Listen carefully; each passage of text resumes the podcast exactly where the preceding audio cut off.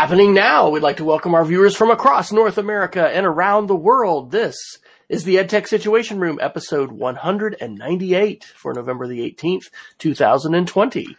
My name is Wes Fryer, coming to you from windy Oklahoma City, where actually at school we lost power for a while because of winds, and there's uh, there's still some strong winds going on, which sometimes means fires and anyway, it's uh, we're not you know we're not living on the coast of Nicaragua getting hit by two Category Four hurricanes within two weeks, so they we got that going for us.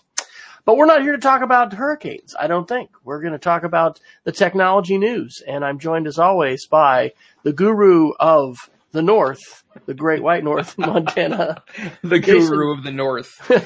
Jason Neiffer. How are you tonight, Doctor Neiffer? Good evening, Dr. Fryer. I am well, thank you. Uh, I am again joining you from Missoula, Montana, where we're getting a brief reprieve from winter. Uh, it's raining tonight, which means that it'll probably freeze a little bit overnight, but we've had highs in the 40s. Although my in-laws, who have a, uh, a cabin on the Missouri River, uh, uh, just outside of Great Falls, Montana, north central Montana, uh, they reported that at the kind of top gate of their property was 62 degrees today. So that's, uh, quite warm for November. Montana, as usual, has always, uh, a super interesting weather.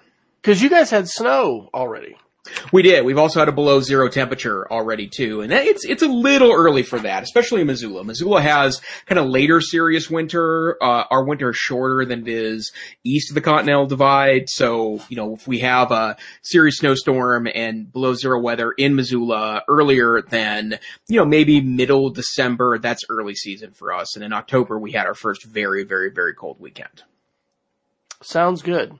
Well, we're uh, you know, continuing to have have our mild year with with you know the exception of the ice storm that was the worst ever in terms of number of days of with folks without power. So fortunately, we we maintain power. So we are going to talk about technology news, and there's a variety of of headlines. We're really not uh, not in a slow slow week. I know we've had some of those before. So, uh, Dr. Neiffer, you want to kind of tell us how this is going to work tonight? Sure. Well, uh, first and foremost, we have a lot of links to talk about tonight. We very rarely get to them all. And so if you're interested to see what we're reading and what we're, where we're sourcing a lot of our discussion information, you can go to our website, edtechsr.com slash links and go to the Google Doc, which is hundreds of pages now, I think. Uh, we're almost at our 200th episode. We are two episodes away from that monumental occasion. So it will definitely happen in December.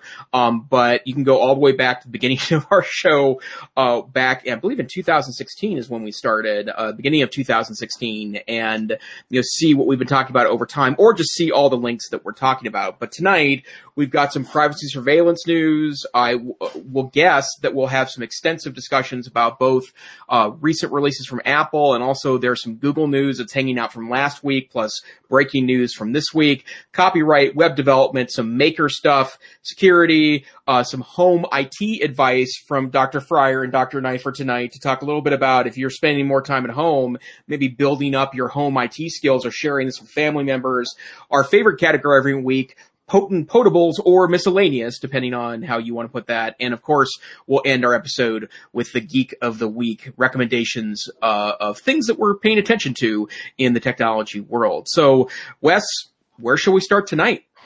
Well, let's start with some positive, uh, and I put this under that lovely miscellaneous category. Uh, this is from Ars Technica today on November 18th. FCC takes spectrum from auto industry in plan to supersize Wi-Fi, and there's actually a couple elements to this, and you know, as you might expect, there's a political layer to this. Surprise, surprise.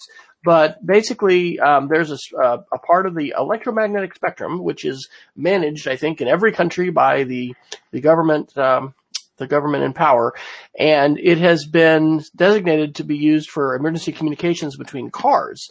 The director of the FCC, um, Ajit Pai, do I say his name right? Uh, right? Ajit Pai, I think. Ajit Pai, thank you, uh, said that like 99.9% of all cars don't have this uh, equipment installed and basically it just hasn't been been utilized. 99.9943% was actually what he said of the 274 million registered vehicles on the road. So uh, the criticism was this thing is being, you know, shot through at the end of the Trump administration and perhaps should wait until a new administration with new leadership, you know, comes to comes to power. But half of this spectrum uh, is being given to uh, openly licensed or just uh, yeah, openly licensed Wi-Fi, and it's adjacent to existing home Wi-Fi spectrum. And so the, they're saying schools specifically, as well as medical folks, are going to appreciate this. It's going to lead to faster, um, faster Wi-Fi standards because we're going to be able to have, you know, a greater pipe, a greater amount of the spectrum, you know, utilized for those transmissions. And then the other half is going to be used for a new kind of um, automotive emergency and communication uh, technology, which it has a it has a uh, clever um, uh, clever acronym here, cellular vehicle to everything, CV2X. But anyway, crit- critics uh, say there's really not enough spectrum there to use for that, and you know it was political. But think it's interesting, and I think that the idea of faster Wi-Fi in school probably sounds like a good thing. Of course, we're going to need larger pipes of data coming into schools. And, you know, that's the promise of 5G is that everyone's going to, you know, be able to walk into school with their 5G capable device and, you know, potentially have more bandwidth than the entire, you know, school school district has currently. Maybe not if you're a enormous school district, but, um, yeah, it's, uh, that, that's interesting. So, I thought that was positive. Probably not going to Yeah. change our lives tomorrow, but uh, it's a bit of good news, which you know is is good to have today. Well, and a theme that I'm going to be talking about uh, in in in both of our Google and Apple news tonight is that you know it it doesn't really feel like it, but technology is evolving very quickly. It always has been, um, but in the last you know 20 or 25 years, you know, if you go back to where we were in 2010 or 2000 or 1990, that uh, technology has evolved dramatically, and I I, I think you're going to start to see some um, noticeable changes in networking. You mentioned 5G, that's definitely a part of this, but where, what this article tells me is that we're going to start to see some interesting implementations of, of new ways of doing Wi-Fi. And I have to say, we'll talk about this a little later in the episode, but Wi-Fi can be pretty wonky. And for anyone that's been a tech director in a district like Dr. Fryer or um, has has served, uh, a- I've I've done this. I've done IT work as part of my teaching gig before, where I was I had a period off to help teachers with things. Wi-Fi is pretty wonky, and uh, uh, implementing it in a stable way is still pretty difficult. And the more you know, technology evolutions we can have behind that, I, I think the better off it's going to be in schools. Where would you like to go, sir? Well, um, I want to start with Google in case it becomes a rabbit hole because I think Apple will become a rabbit hole tonight. But lots of interesting things going on in the Google world, and I want to start with some some carryover news from last week that I actually think is uh, related to the Apple news. But Chrome Unboxed report November 11th that MediaTek, which is not known for its uh, uh, innovative processors, has unveiled a six nanometer CPU designed just for Chromebooks, and there's a lot of, of additional tension, or I'm sorry, attention to that. Um, uh, Kevin Tofel at About Chromebooks also reports that this new MediaTek technology is is really extraordinary. It can provide really really interesting bits, but I think something's happening right now that's going to change some things that I've been concerned about in Chromebook land. Um, I've never used an ARM processor uh, Chromebook that has been satisfyingly fast to me, and in fact, um, the two that I that, uh, I, I've never owned one. We've had one at work before that we utilized in in part to see more of the student experience with super cheap Chromebooks, and then I had a trial one for 48 hours once uh, to take a look at, and it was always very frustratingly slow. Now that said, the the slow experience is is is a lot with the low end Chromebooks, right? It's not unusual to get a low end Chromebook that you know may seem like it's a great deal until you try to do something productive with the Chromebook. Or But- maybe remote learning with video conferencing and other kinds of applications. Lots of. Exactly, exactly, right. And in fact, my, my sister, um, and I won't mention where she teaches, um, uh, on the very odd chance that, uh, uh, that their IT people is listening, but she's been issued a pretty mediocre Chromebook, uh, uh, to do, she's remote teaching right now. She's a fifth grade teacher.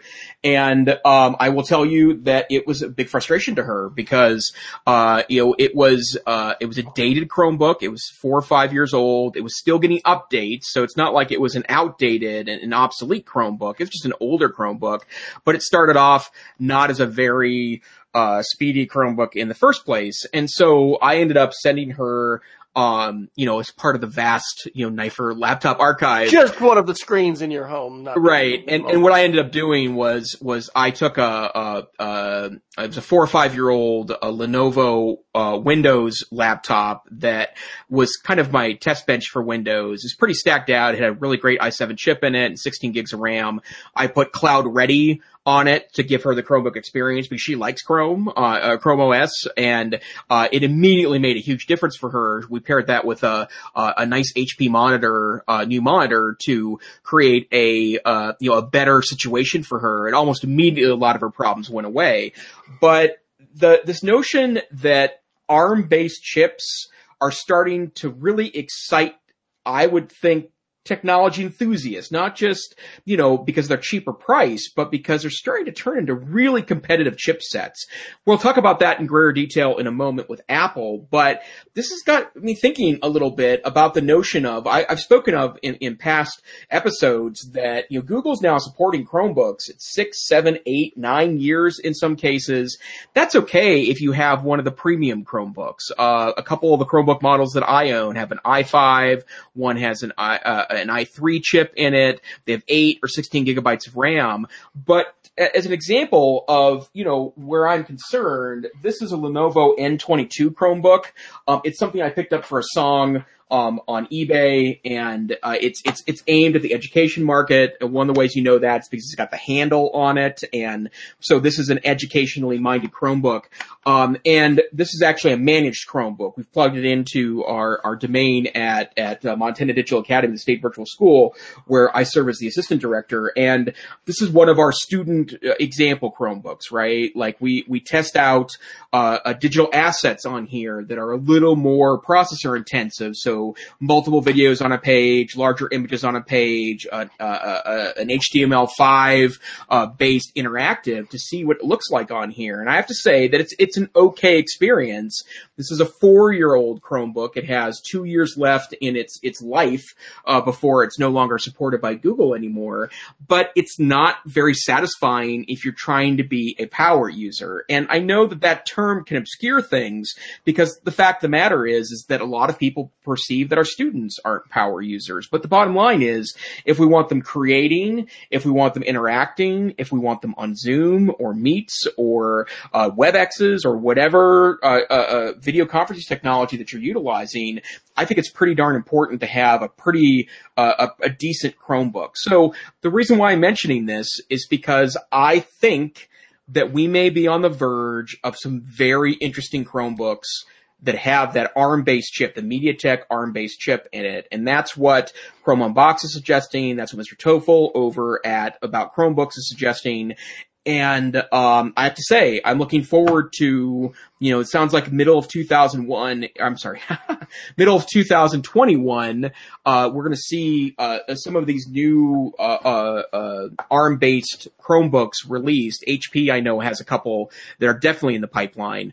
So we may see faster low-end Chromebooks, which might make that particular platform, I think, that much more uh, uh, interesting and a longer term play uh, because if it does last seven years and it's got a chipset that stays fairly speedy for whatever the modern web looks like in 2027, that's really interesting. So, Wes, you've been an IT director before. Uh, you are an Apple user by by personal choice, but I know there's Chromebooks in the house over at the Fryer household.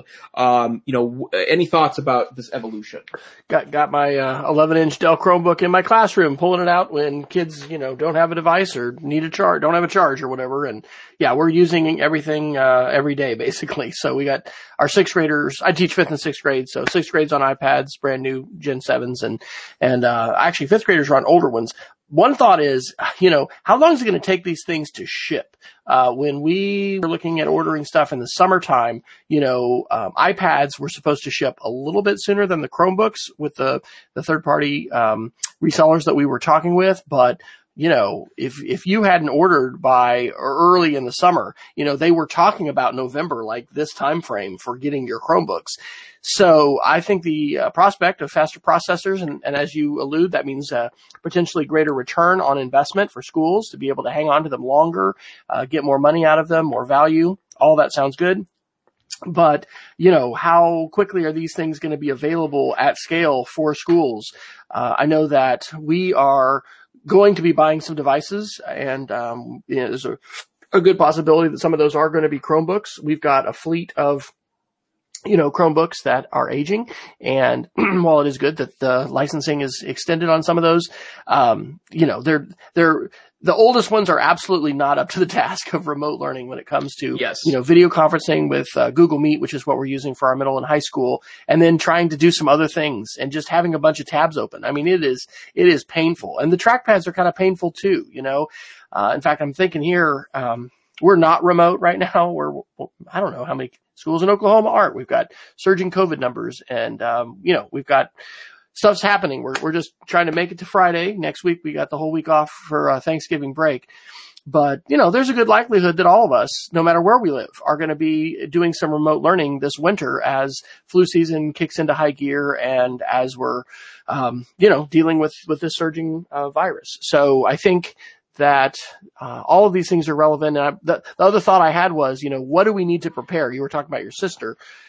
If you're going remote as a student, as teacher, you know, what is your optimal situation? And, and I've mentioned to my kids, and I probably need to tell them again, if you've got another device besides this older Chromebook uh, that you that you have currently, um, because we've actually been you know comparing Chromebooks and and iPads and trying to make a decision on what we're going to do for the entire middle school for four grade levels. Uh, that decision hasn't been made yet. We're still weighing options. But basically, you want to have some juice. You want to have some power uh, because video conferencing, you know, it takes some CPU processing power and some RAM. And you know, certainly if you're on an, an, ancient Chromebook with like two gigs of RAM, I mean, you're really hurting. Hopefully you've got at least four gigs but it is um, important for us to think about what, like you said, what is it that we want students to be doing, and hopefully it's more than just you know email and word processing. It has to be. You know, we live in the the media um, the media era. Uh, the, the you know the video is the pencil of the 21st century. If our kids are not working with video, and I'm not just talking about watching them, if they're not creating them, if they're not using right. media, they are not developing the kinds of literacy skills they need to be good citizens and also to be good entrepreneurs, employees, whatever kinds of roles that we're going to play in the economy in the years to come. Yep, absolutely.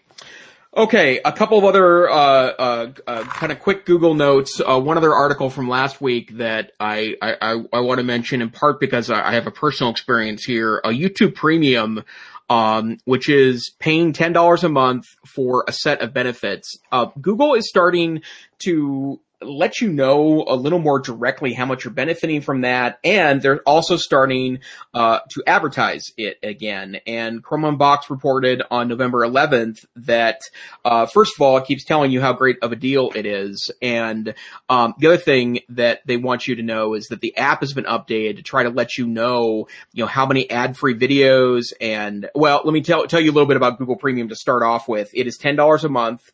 Um, I've been doing it, I'm, I'm saying for at least five or six years, at least since it's it, it, pretty close to when it started. And I think you buy it now for $11.99 a month is the, the current price. But the idea is, is that first, when you're logged into your account, all your YouTube videos are completely ad free, right? So no pre-roll, no uh, banner at the bottom of the YouTube video. That's all gone.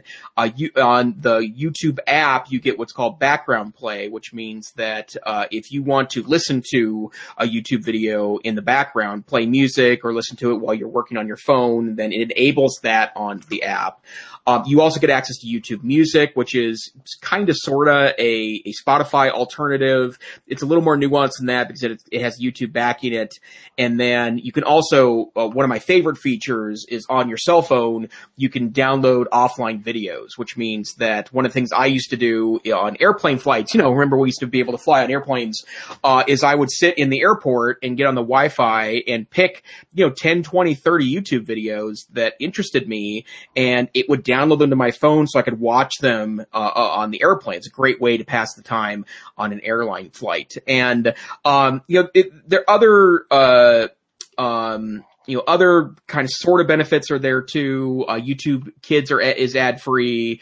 Um, you also get uh, I, I, they used to have YouTube series that was for YouTube Premium only, but they're migrating those to free, but you at least get them ad free when you do it but they're starting to, to put ad to the app to remind you how many hours of ad free video that you've watched. And I went into my app and it told me that since July 8th, which is when, um, they started, uh, kind of categorizing this and keeping track, I've seen 140 hours of ad free video. And, um, you know, I oftentimes talk to friends that, uh, you know, I, I, tell them about, I love all the kind of, uh, shows that are on, on YouTube, people that are creators sharing information.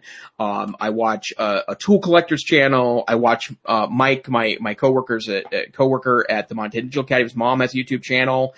Uh, I watch occasionally her, her shows and I have all sorts of hobbyist, uh, shows that I watch pretty regularly on YouTube, a lot of cooking channels.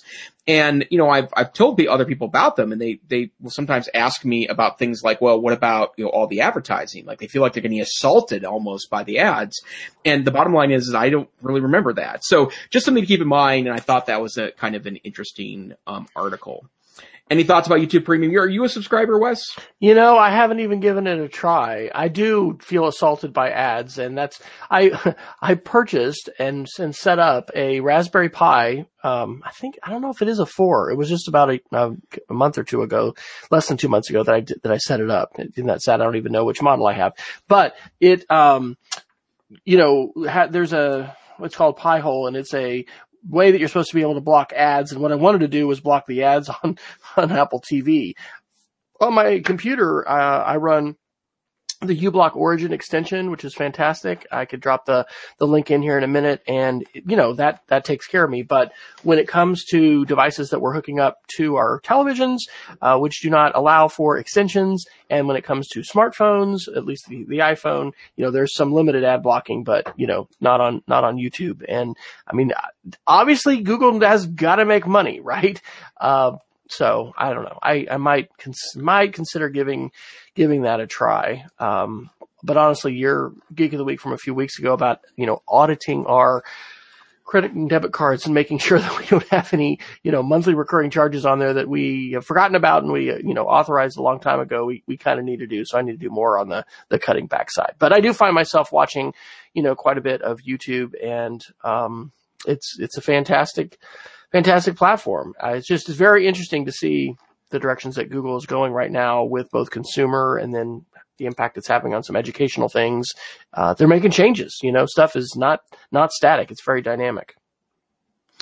And then a couple other uh, quick ones, and then I would imagine we've got some stuff to say about Apple tonight too. Um, Google has announced that the Expedition app is going away, which is our virtual reality play. Um, the good news is, is a lot of that content is going to go into the Google Arts and Culture app. Uh, as opposed to just disappearing, but it's unlikely to have its virtual reality uh, ability. And I have to say, I, I, know a lot of teachers that are super into the Expeditions app. I know, Wes, you also noted the tour creator is also being killed off as well. I know a ton of classrooms that have utilized these really, really great platforms for creating cool stuff uh, in, inside of their classrooms. It's sad that it's going away, but the fact that I've heard really only classrooms utilizing them, I don't know a lot of uh, kind of end user consumers that have really got into this. Kind of tells you maybe why Google is going in that direction. I wonder if it's part of a, a lessening of their educational commitment. Sadly, you know, because the the article um, that you posted mentions that you know in the global pandemic they are right. know, realizing that they've got to invest in you know video conferencing and other kinds of technologies like virtual reality and augmented reality are not yet mainstream and it's really kind of an outlier innovator early adopter sort of thing to to be doing that um, so i mean i get that part and, and in terms of their resources but it it does sort of feel like maybe Google. Well, I mean, the big thing was, um, oh, who's the Google chief uh, evangelist that was the the other keynote at Montana Mountain Moot? See, we're, we're, showing our age, Jason. We can't get the answers just like this. Peggy will help us maybe. Um, it just, it, you know, he lost his position. They they let they let him go, and um, you know that paired with you know, everything for G Suite is not charging. You got his name? Uh, Jamie, um, that's all I got. Casap. Casap, thank you. Yes. So, I mean, that, which is shocking. I mean, he is just the best. I think I couldn't imagine a better spokesperson for, for Google Education than Jamie Casap. Um, so I don't know. It just, it, it doesn't feel great. And well, the weird thing is I just have been doing with my fifth and sixth graders this fall, actually my Spanish students, we've been, we did a uh, virtual tours of, of Mexico. And then with my sixth graders on their iPads, we did, you know, we did a fun little spreadsheet activity of a, of a trip and, you know, kids calculated budgets and then they, you know, made a little tour on Tour Creator. I, I guess, you know, Google Maps and Google Earth are, I mean, they're still there and they're not going away, but Google Tour Builder was being sunsetted already. And so I thought that Google Tour Creator was the new, you know, tour platform and it plugs right into expeditions and, and then it goes away. So I think that's, that's sad. Yep. Here's a positive though. Uh, Google, I, I, maybe this doesn't qualify as an event, but this is uh, Ars Technica from uh, November 18th. Google Pay relaunch transforms it into a full financial service. And this article has a link to a 30 minute video, which very much had the feel for me of, of, a, of an event, you know, like Apple event but it is, and they, it's well done. So again, just like Apple, if you, in, in terms of videography, in terms of visual storytelling, watch part or all of Apple's recent events and the ways that they've had different people come up and they intersperse these, you know, very amazing, you know, videos and, you know, it's just very, it's just professional videography done probably as well as it could be for, for a product launch and for product marketing. Similarly, Google knows what they're doing too. And so this, um, presentation, just content aside, is really well done.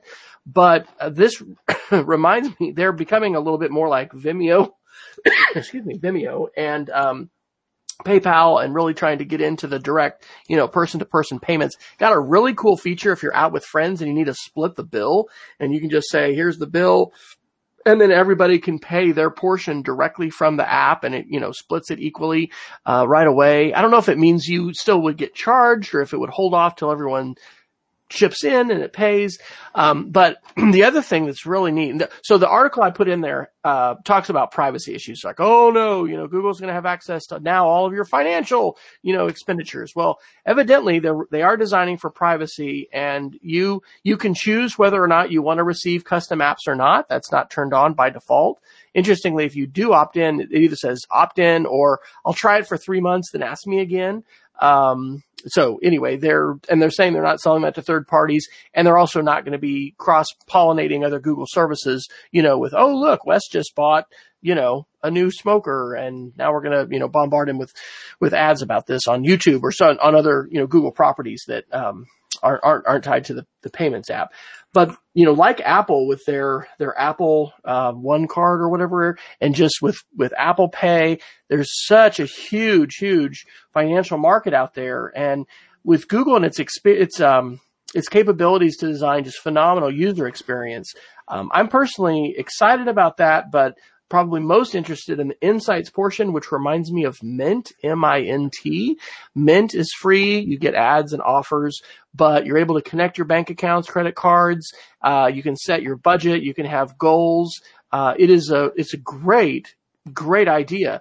And so many people have trouble managing money, finances. This is like, let's take it back to the classroom. We need to be helping prepare students for real life, not just taking algebra two, you know, like they have for a hundred years. Um, and so, um, you know, no, no offense directly and personally to the algebra 2 teachers out there who may be listening. Um, but we need to be doing financial literacy and we need to help kids acquire these kind of practical skills. So i think it is very positive that google's doing this. I'm excited. I actually signed up from a security standpoint. This is important. Like who do you trust right? We're talking about your finances your bank accounts. But just like you can connect different kinds of bank accounts but not everything to mint and, and banks have come along. So your local bank may not be connected yet um, big banks are, are being connected and then they're having this new service you can sign up on a waitlist for called Plex, which is going to be a, uh, with Citi and then there's a, some uh, credit union from Stanford or something, but it's going to be, um, a more fully featured, uh, banking solution. Okay. And my last thought about this is search. Oh my gosh. You know, Google has started as a search company. Google Photos, look, folks, if you're not using Google Photos right now, what are you doing with your pictures? It is incredible. I mean, not only the, the facial recognition, but also being able to put in different words and search and put in different queries. You're going to be able to do that same kind of thing, like say food last month or food in August or whatever. And boom, there you're just going to see all of your, your expenses. And so in terms of taking stock and auditing, you know, where your money is going, what you're doing, um, I think it, it's really, it's really great. And obviously I am a Google fanboy and I trust Google.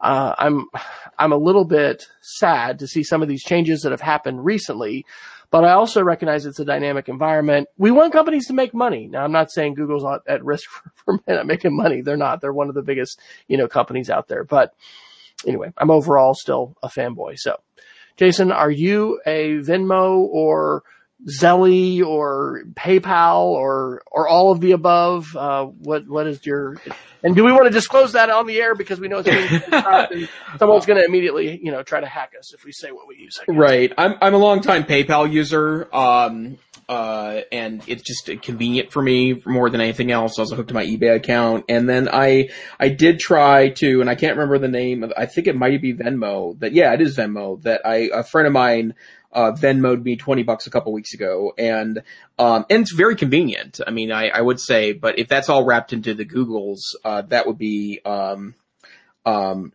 that would be better, absolutely better for me. I mean, what creeps me about, out about Venmo is that, I mean, it is a social payment platform, right? And some people don't shut off the notifications of who's paying things for what. And like that, that part creeps me out a little bit. I don't need my finances to be social. I have enough of my life that's social. I don't need to add finances to it. But, you know, I, I'm not surprised that in the same way that Apple has diversified a bit by going into those financial services, uh, pieces, I'm not surprised Google's going in, into that direction as well. I've never, uh, really been able to get, I mean, I, I have Google Pay going. I've never pulled off, the uh, uh, contactless payment with either my phone or a watch yet.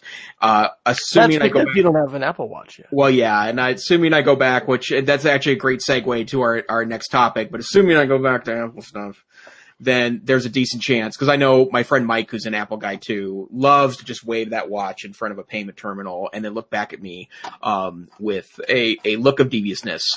So I, I, guess that brings us to the next piece. We talked about most of the actual news. Oh, I do want to mention, you, uh, Wes also shared a great article. 95 Google noted uh, Google's uh, Black Friday deals, and they are selling some stuff at very, very significantly discounted prices. And so if you're looking for Google stuff, the hardware, the uh, speakers, the Nest Minis, the, the home Max for 50% off, 150 instead of 300 bucks. And it used to be 400. It used to be 400 bucks and my understanding is that speaker is amazing. Like it sounds yeah. super duper great. So, you know, if you're interested in that, uh, you know, Black Friday stuff are coming.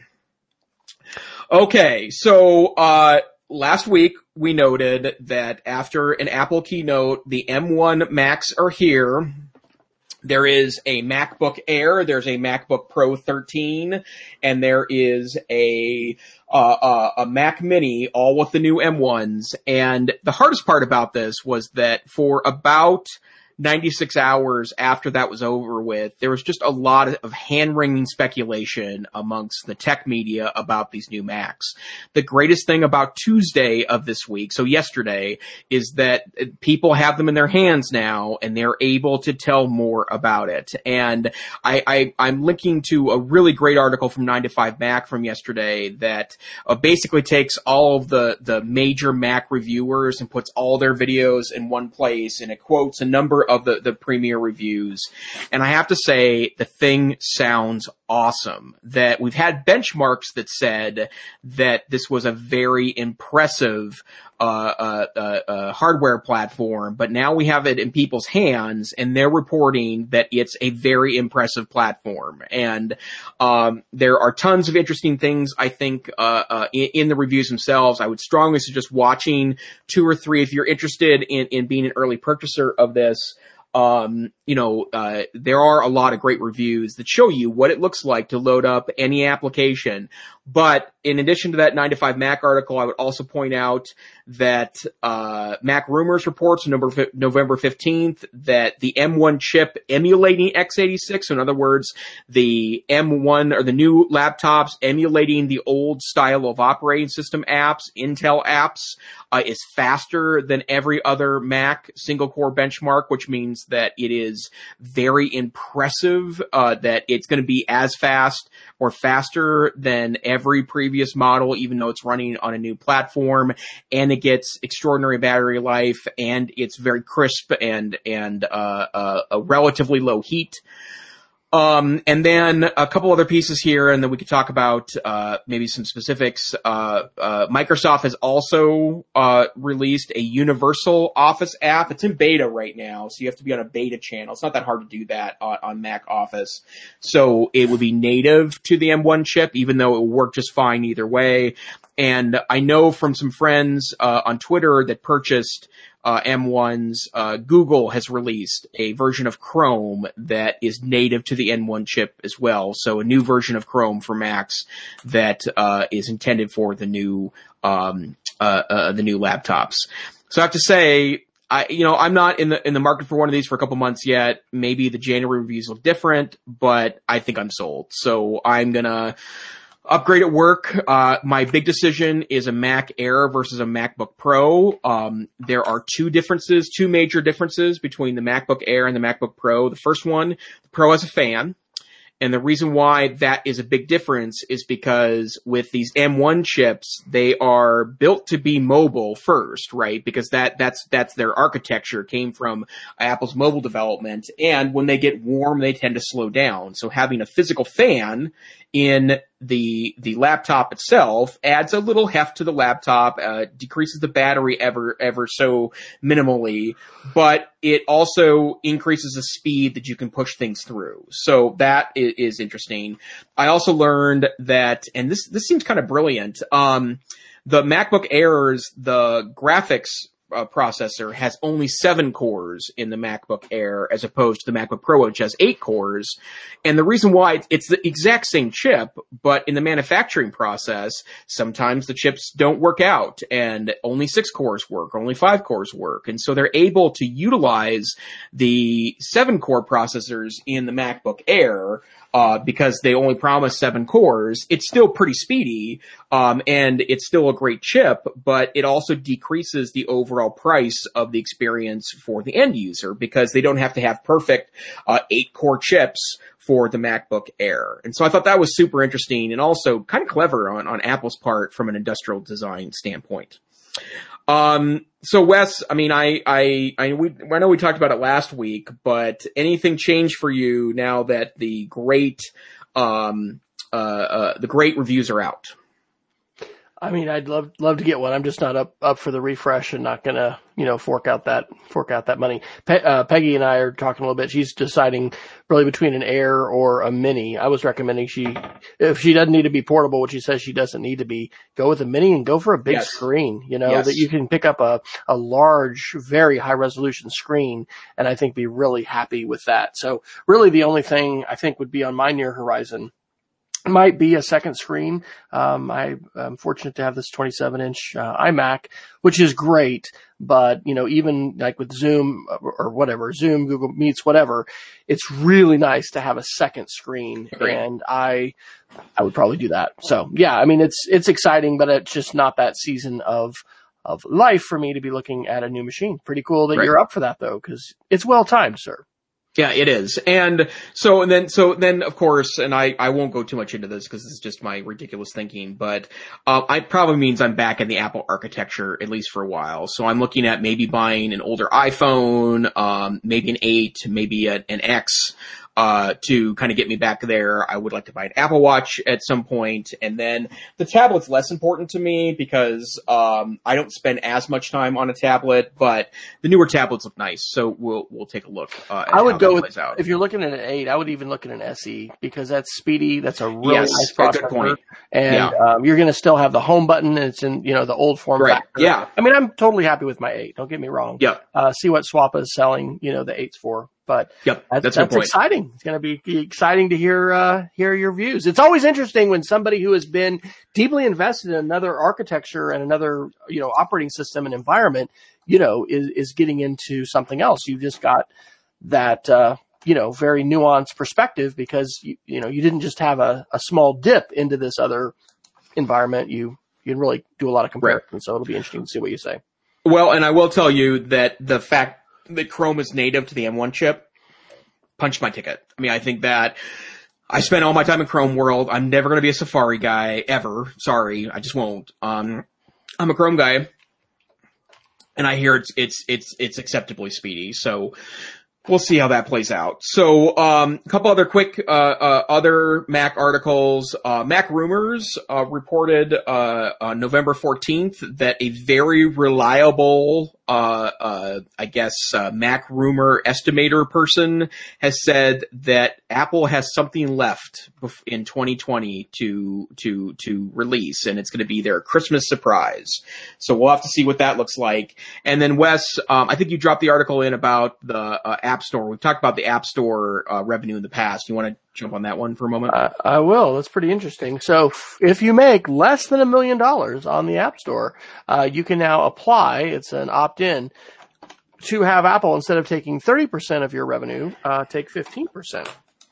And so there's some conjecture there in the article about why they're doing that. There's some antitrust uh, lawsuits going on right now with Apple, um, and you know fights uh, over over what is called the Apple tax. Uh, so not exactly sure why they're doing that, but I'm sure, you know, the tech correction, as we've spoken of in terms of the uh, potential for impending regulation on our technology companies, um, not just for social media, but for other kinds of things like antitrust, might have something to do with that. So interesting. Probably not going to have an impact on us, but it could mean that more money for independent developers.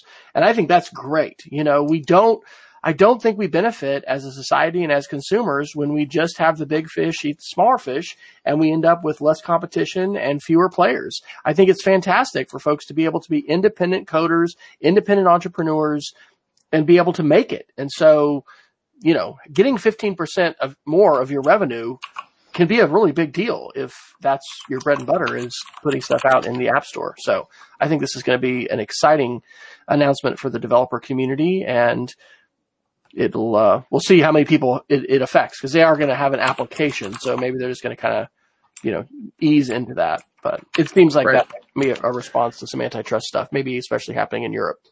Well, and one of the things that I miss about the Apple uh, environment is there are a lot of very spirited independent developers on the Apple platforms. And if you're into clever, interesting apps that do interesting workflow things, that environment is way more prolific on, on the Apple, uh, uh, world than it is on, on PC world. And I, you know, I've, I've been, um, well, I mean, I've been off of Apple stuff since I can't remember if it was 2013 or 2014, but my my beloved uh, MacBook Air 11 died in a epic battle with a cup of coffee, and I just didn't have the financial wherewithal at the time. Although I've bought you know stuff since then that well exceeded what an Apple uh, laptop would have been.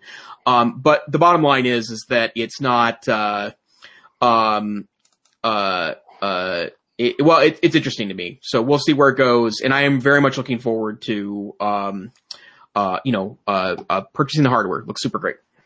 Absolutely. Uh, let's pick up a Facebook article. Uh, I put this at the, at the, top. This is from Input. Had not heard of this source before. From November 13th. Facebook's tracking tools are even worse than we feared. Uh, and this is a reference to some recent congressional testimony given by Mark Zuckerberg um, and so one of the things that Zuckerberg claimed he didn't remember the name of it, but he revealed uh, is that apparently Facebook has a tool which is able to connect our activity by the IMEI number which is kind of like the MAC address, I guess. Uh, each device has an I- IMEI number. Um, I think the MAC address Yep. are actually attached to your network card. So your Wi-Fi would, if you're on a you know computer, for instance, your your Wi-Fi has a different uh, MAC address than than your Ethernet card, uh, and those things can be spoofed. But your IMEI card is a is a unique identifier. And so I know a couple of weeks ago or whatever, we've talked about VPNs and use VPNs. And, and that's one of those things I was saying, I don't know if the VPN would actually, you know, um, you know, uh, obscure that or obfuscate that. And what this, what this points to, uh, just like the documentary we've mentioned on the show several times, The Social Dilemma that's on Netflix, is that there is a vast trove of data that continues to be collected about each one of us. We largely have no idea the scope and and the the breadth of of that cloud of data that's being collected about us, that's being sold, that's being used um, with you know with our quote unquote consent. But uh, I'm trying to think of the podcast I was just listening to. Oh, actually, I think this was Edward Snowden. I'll, I'll mention this. Uh, it- it's from the TED Radio Hour, and I'll mention that in the Geek of the Week. But like, if it's really not a choice, you really can't give consent, or I don't know something to that effect. And anyway, the way that Facebook operates and and some other companies, there's some question on whether you know what is what does consent mean and how much choice do we really have and and what are the the things these companies are doing with with our data again the tech correction. We need it jason. When will you run for montana legislature? We need your we need your voice to bring forward the tech correction. I mean seriously th- this kind of stuff is going to take years to do and we are going to have to have you know very uh, educated and intelligent members of congress who are going to be able to um, work with work work work work with these issues and you know try to to not not only hold you know corporate interests and you know the desires for corporate profits up, but also um, you know things like privacy, you know rights that matter, um, a whole lot of, of other issues that go beyond financial, you know that are important and that matter. So, any thoughts about Facebook? And do you think how how do you feel using your VPN? You're, I guess you're, you're, I mean, does it, does it give you, you know that somebody in the local coffee shop is not sniffing your packets. Right. Well, um, I don't know. I Facebook's hard because I really would like to get off of that that platform. I think they are not doing a very good job at earning my trust, but I'm connected to so many people I want to stay connected to there, and especially right now. Right, like I, I feel like that my connection with a lot of people, um, you know, I there I, I could think of at least two dozen people out, outside of the state of Montana that I would have physically seen um, if uh, uh, uh, um, if COVID hadn't happened, right? And I'm not saying that I'm I'm talking to them daily, but this um, uh, it's it's a little rough. So um, I I don't think there's going to be regulation. I uh, uh, uh, I've seen a number of articles that talk about that the prospect of Biden figuring this out is not any any more successful than Trump having figured it out, which he he hasn't done much in in in in, in this arena. There's a lot of over dramatic, uh, you know, congressional hearings about this. There was another one this week where the CEOs of Twitter and Facebook appeared. Uh, not not interesting um, because I know there's going to be no action. There's more facts and more grandstanding by some politicians, but yeah, I, I agree. Not really some action. Let me pick up another quick one that's just sort of a single article in the topic. We got a copyright topic. This is Ars Technica from November 17th. Can you tell I read a bunch of Ars Technica articles today? uh, GitHub agrees RIAA claim is bunk, restores popular YouTube download tool. This was in our show notes, but I don't think we actually talked about it a few weeks ago. But the Recording Industry Association of America was able to convince Microsoft, which owns GitHub, to take down an open source project which allows folks to download YouTube videos. One of the things with fair use law in the United States that's important if it's going to be fair use is that there are legitimate legal um, uses, uh, like that every use is not illegal. And the RIAA was arguing that this was, you know, completely illegal, subverted, you know, the um, DMCA, the Digital Millennium Rights Copy, Copyright Act, right? Whatever, DMCA. I don't know, whatever that acronym is. Uh, anyway, that it was, that it was bad.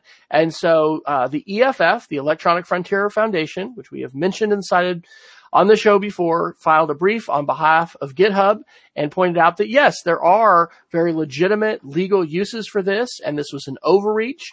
And so Microsoft, in its response, said that they're going to not only engage lawyers, but also uh, coders and the techies when they have this kind of a copyright claim. Uh, and so that's really positive. I actually needed to do this today for my students. I had a video uh, about Cuba uh, for my Spanish students I wanted to show. It had a small little part that wasn't horrifically uh, inappropriate, but I just didn't want to have that in for my fifth graders. So I just, I needed to download the video and just cut that little piece out and show it to them. Uh, I actually used another tool, Y2Mate, which I have, had used before for our, our show and it worked great. But anyway, that's a capability that yes, I'm sure there are folks that are using things illegally, but just because something is used illegally does not mean that, you know, piece of software would necessarily be you know, something that needs, needs to be banned. So yay, EFF and, you know, fight on. I'm, I'm glad, glad to see that success. Yep, absolutely. And then um, I want to share one other article, and I think let's let's push our uh, let's push our Wi-Fi guidance to next next episode because I, I feel like that could be a another inter- somewhat interesting rabbit hole. But I wanted to point out because I know people are looking for distractions at home, but uh, ZDNet reported on November second that the Raspberry Pi 400 is out, and it is a really interesting package that's available now. It is obviously the Raspberry Pi, which is a single board keyboard that has all the computer integrated into a single board. It oftentimes has very low power use uh, requirements and can perform as an actual computer. But this one um, uh, is the Raspberry Pi 400 keyboard model, which is $70. And it comes, it kind of looks like the old Commodore 64. The whole computer is built into the, the, the actual uh, keyboard itself. And I've seen some video reviews of this. I mean, this is not a high-end keyboard by any stretch of the imagination, but it comes with a kit that has four gigs of RAM, um, you bring your own uh, uh, micro SD card for storage. It has Ethernet ports uh, on it, and a charger comes with it, and it uses one of these ARM chips that we keep talking about um, all the time. And then the you know a 78 key keyboard but if you're looking for a project and it, there are literally thousands of really interesting projects on the internet. Type raspberry pi project into google and you can build all sorts of things from robots to uh, uh, uh, uh, uh set top tv boxes to desktop computers. Uh, the raspberry pi is is uh, uh, big enough that you can actually have two 4k displays uh, uh, hooked to it, which is just extraordinary. I have uh, an, an, older Windows box at home that can't do that, so uh, it's pretty extraordinary stuff for for for, for seventy bucks. And I learned a new term. I, I set up my Raspberry Pi as a headless computer, which yeah. means there is no yep. graphical user interface. If you're just gonna, you know, interact with it via the command line from terminal on the Mac or PuTTY from your Windows PC or whatever. Um, yeah, it's uh, I those sorts of things push my geek quotient because you know I don't I don't live on the command line like some people I know uh, do, but it um, it's powerful. It's you know important to. And sometimes those those kinds of skills are are vital. Uh, so yeah, if anybody has a suggestion for Raspberry Pi project I should try, I would be open to that because I have one that is really not working. The other thing I found when I installed Pi-hole, which is the uh, you know ad blocker uh, Raspberry Pi project is it really slowed things down. Even though that is a zippy Raspberry Pi, you change with that you change your DNS, so all of your traffic for your network goes through it.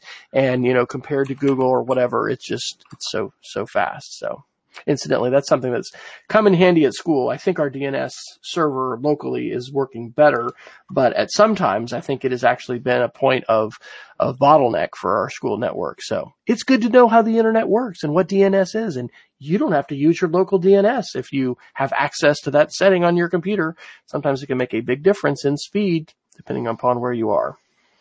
Absolutely. We did we did pretty good on the articles. I went ahead and moved in the show notes, pushed to next week if we want to take take those up next week. So awesome. Well, Wes, share your geek of the week.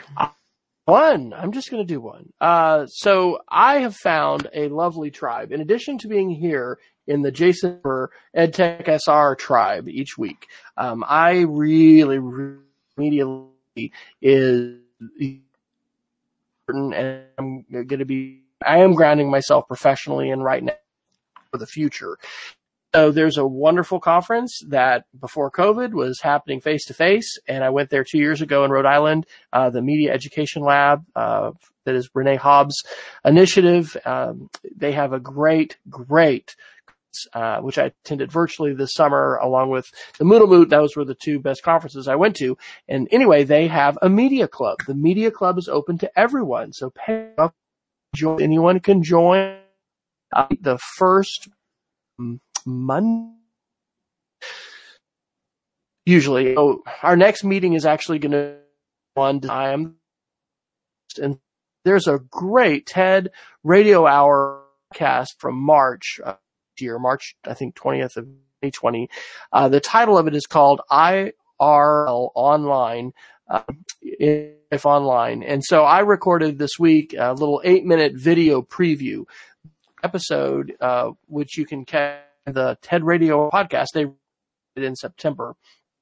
Um, they have about six different folks that have been, um, well, that, that have given TED Talks, because that's what the TED Radio Hour is, right? They, they take folks who have spoken on the TED stage and they, uh, amplify them. And so anyway, um, these are, are some names you might know, some, some that you don't. Um, but there are five of them and uh, it's just fantastic, and it and it really hits a broad range of topics, um, uh, sort of tech correction. You know, where's regulation going specifically in the EU? Privacy. Ed Snowden is one of the people that's on here.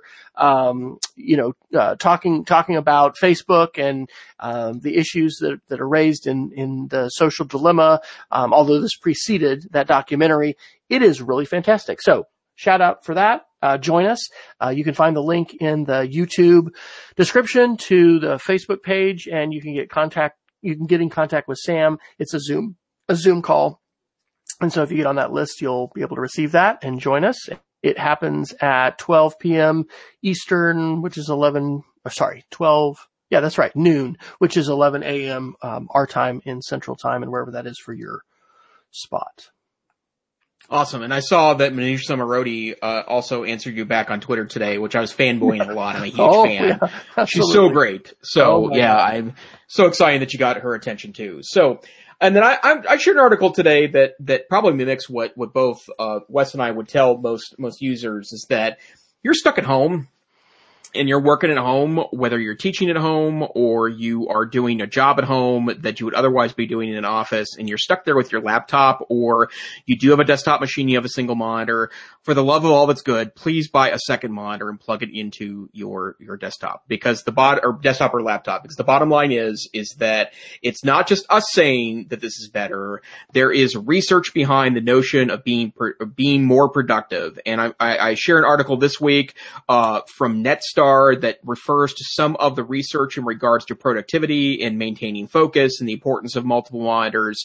Uh, the reason why I mention this is because you can buy really great second monitors monitors for, for next to nothing. I'm currently using a, I think I paid $109 for it on Amazon. It's the corporate 24 inch um, HP monitor, right? This is nothing, it's nothing special. There, it doesn't do anything fancy. Uh, it does have three ports in the back, which for, for nerds would, is a pretty, uh uh, uh, uh, uh, thing. But I have a massive sized 4K monitor that I look at. It's my main monitor. It's, it's, it's super high res. It's 32 inches. It's, uh, uh, uh, you know, really wonderful. And then I have this HP monitor that I've actually flipped over on its side. I have it, um, uh, in, in portrait mode as opposed to landscape mode. And, um, you know, it's, they're mounted on arms on my desk and it does make me more productive. In fact, so much so that I sometimes wonder if I need a third, but there's research behind this. If you're working at home, $109 investment for one of the HP standard corporate uh, flat panel monitors is worth your time and investment. So Research Now supports. And Peggy's asking some questions as far as uh, ports and things like that. today with USB C. I said USB 3. I should have said USB C. It's incredible what could be driven there. And so that's probably just about all you need is going to be your USB C port that's going to come off of your new MacBook Air or your new Mac Mini, whatever you choose to go with. Uh, you will need that adapter that goes to HDMI. Uh, but it's, there's, there's a ton of video that can be pushed through those connections. So Absolutely. Good, rec- good recommendations. Well, Wes, uh, where can people find you on the internet? I am W. Fryer on Twitter. Speedofcreativity.org is my blog that I irregularly post to, but I am regularly sharing things on Twitter and uh, also my curriculum site where I'm posting my media literacy and Spanish lessons for this year is at um, mdtech.cassie.org. How about you, Dr. Neiffer? I am at Tech Savvy Teach, and I also work with the Northwest Council for Computer Education, www.ncce.org, and we will be announcing the opening of the registration of our March conference soon. There you go. Very good. Excited for that. All right. Well, we want to thank everybody for tuning in tonight on the EdTech Situation Room. Uh, we want to remind you that you can find small 32 kilobit MP3 audio versions of our show, as well as almost 100 meg video versions if you happen to want to download a podcast feed of, of, videos. But you can always see us on YouTube. We want to encourage you to subscribe wherever finer podcasts are, are found and curated. You should be able to tell your smart speaker to play the latest episode of the EdTech Situation Room, and it should actually work. So that is a pretty cool thing. And until next time, uh, we want to encourage you to stay savvy and stay safe and look forward to a future episode where you may hear Dr. Neiffer talk about his experiences in the Apple ecosystem. I look forward to it with bated breath. Good night. Good night.